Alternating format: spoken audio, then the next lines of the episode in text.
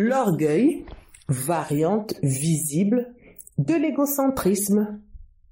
L'orgueil, c'est une assurance insolente qui croit dans sa propre puissance et viole les lois divines. Quand on dit variante, qu'est-ce que ça signifie? Le mot variante signifie une chose qui est identique à une autre, mais elle est présentée sous une autre forme.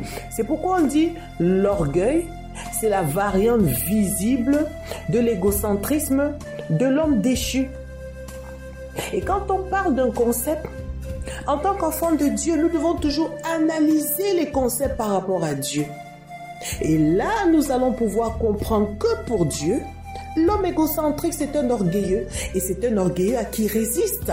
Et quand on parle de la résistance, ici l'absence de pénétration de la parole de Dieu dans le cœur de l'homme. L'orgueil pousse au refus de dépendre de Dieu.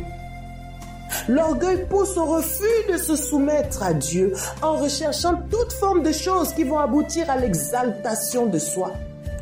N'oublions pas que l'orgueil que l'ennemi a manifesté a été transmis à l'homme déchu. Donc, en ce qui concerne l'homme, on ne peut pas définir l'orgueil seulement sur un plan d'élévation qui émane visiblement d'une position. Pourquoi? Parce que même sans position, l'homme déchu a hérité de l'orgueil du diable.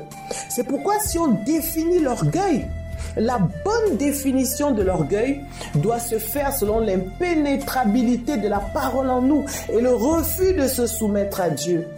Car l'orgueil transmis dans l'homme peut s'exprimer d'une autre manière que l'arrogance. Mais le résultat, c'est quoi? C'est que ça va toujours donner une impénétrabilité manifeste de la parole et un refus de se soumettre à Dieu.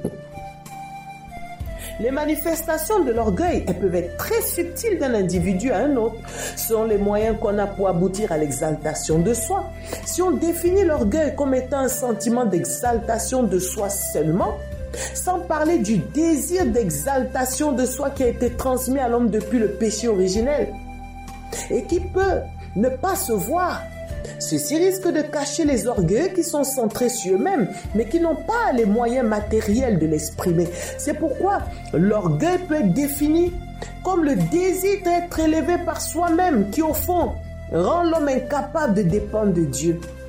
Et ça se traduit par tout type de sentiments qui peuvent s'exprimer de différentes manières selon les cas et selon les individus.